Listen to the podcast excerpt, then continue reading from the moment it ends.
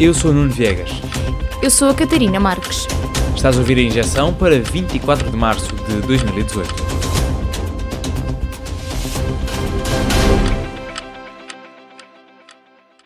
Os incêndios do ano passado estão sob investigação. O relatório da Comissão Técnica Independente refere negligência, falta de meios, uma recusa do governo em reforçar a proteção civil e mau posicionamento das equipas de combate aos fogos. O ex-secretário de Estado da Administração Interna, Jorge Gomes, criticou as conclusões da Comissão Técnica Independente. Diz que há dados falsos no relatório. Garante o Estado nunca tirou meios necessários do terreno. Entretanto, os membros da Comissão Técnica Independente admitem que a informação pode não estar totalmente correta. Há uma boa notícia. O governo está a acabar o processo de indemnização para os familiares das vítimas dos incêndios. São pouco mais de 300 casos que devem receber cerca de 30 milhões de euros é mais do que os valores normais. A justificação é clara. A situação é única e tem de ser tratada de forma única. Houve mais um relatório esta semana. Em Tancos falhou tudo. É a conclusão, em poucas palavras, do relatório oficial sobre o roubo de armas da base militar de Tancos. Vedações estragadas, fechaduras sem segurança e rondas com falta de pessoal. Há problemas de segurança na base militar de Tancos há quase 20 anos. Agora faltam as conclusões do Ministério Público. O roubo de armas está sob investigação. Na altura desapareceram e depois foram recuperadas armas, munições, lança-granadas e explosivos. É preciso saber quem roubou e como o fez. Já se sabe quem é o novo secretário-geral do PSD, José Silvano. O anterior secretário-geral, Feliciano Barreiras Duarte, apresentou a demissão. Estavam em jogo polémicas sobre a carreira e a vida académica do deputado. O presidente do PSD, Rui Rio, aceitou a demissão de imediato. Feliciano Barreiras Duarte diz que os ataques pessoais de que é alvo são obra de opositores do projeto social-democrata. O secretário dizia-se investigador da Universidade da Califórnia, instituição da qual nunca fez parte. Também é acusado de receber mais ajudas de custo por dizer que vivia fora de Lisboa, mesmo tendo uma casa na cidade.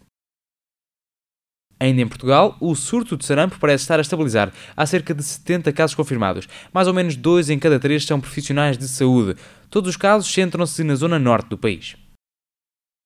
Em França, o antigo presidente Nicolas Sarkozy foi detido para interrogatório. Faz parte de uma investigação sobre o possível financiamento ilícito da campanha presidencial do político em 2007, com a ajuda da Líbia. A investigação começou em 2013, depois de ter divulgado um documento que revelava as contribuições do regime do antigo líder líbio, Muammar Gaddafi, para a campanha eleitoral de Nicolas Sarkozy.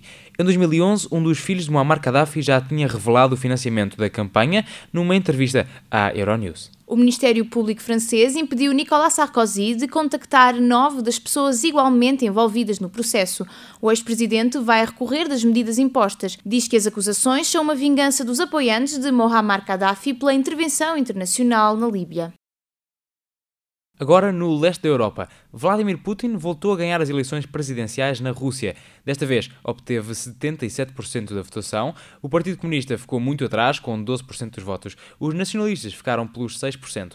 São mais 6 anos de mandato. Vladimir Putin está em cargos de liderança há quase 20 anos. O maior opositor de Vladimir Putin, Alexei Navalny, foi impedido de concorrer. No que toca ao próprio dia das eleições, há suspeitas de fraude, desde votos duplicados até à manipulação de sistemas de vigilância. As eleições acontecem num momento de tensão com o Ocidente. Há uma crise diplomática com a Grã-Bretanha. A Rússia é acusada de envenenar um ex-espião russo em território britânico há duas semanas. Em resposta, 23 diplomatas russos já foram expulsos do Reino Unido. Tu? Usas o Facebook? Eu uso. E sabes o que fazem com os teus dados? Eu não sei bem, mas agora temos mais umas luzes. Os dados de cerca de 50 milhões de perfis de Facebook foram usados por uma empresa de análise de dados, a Cambridge Analytica.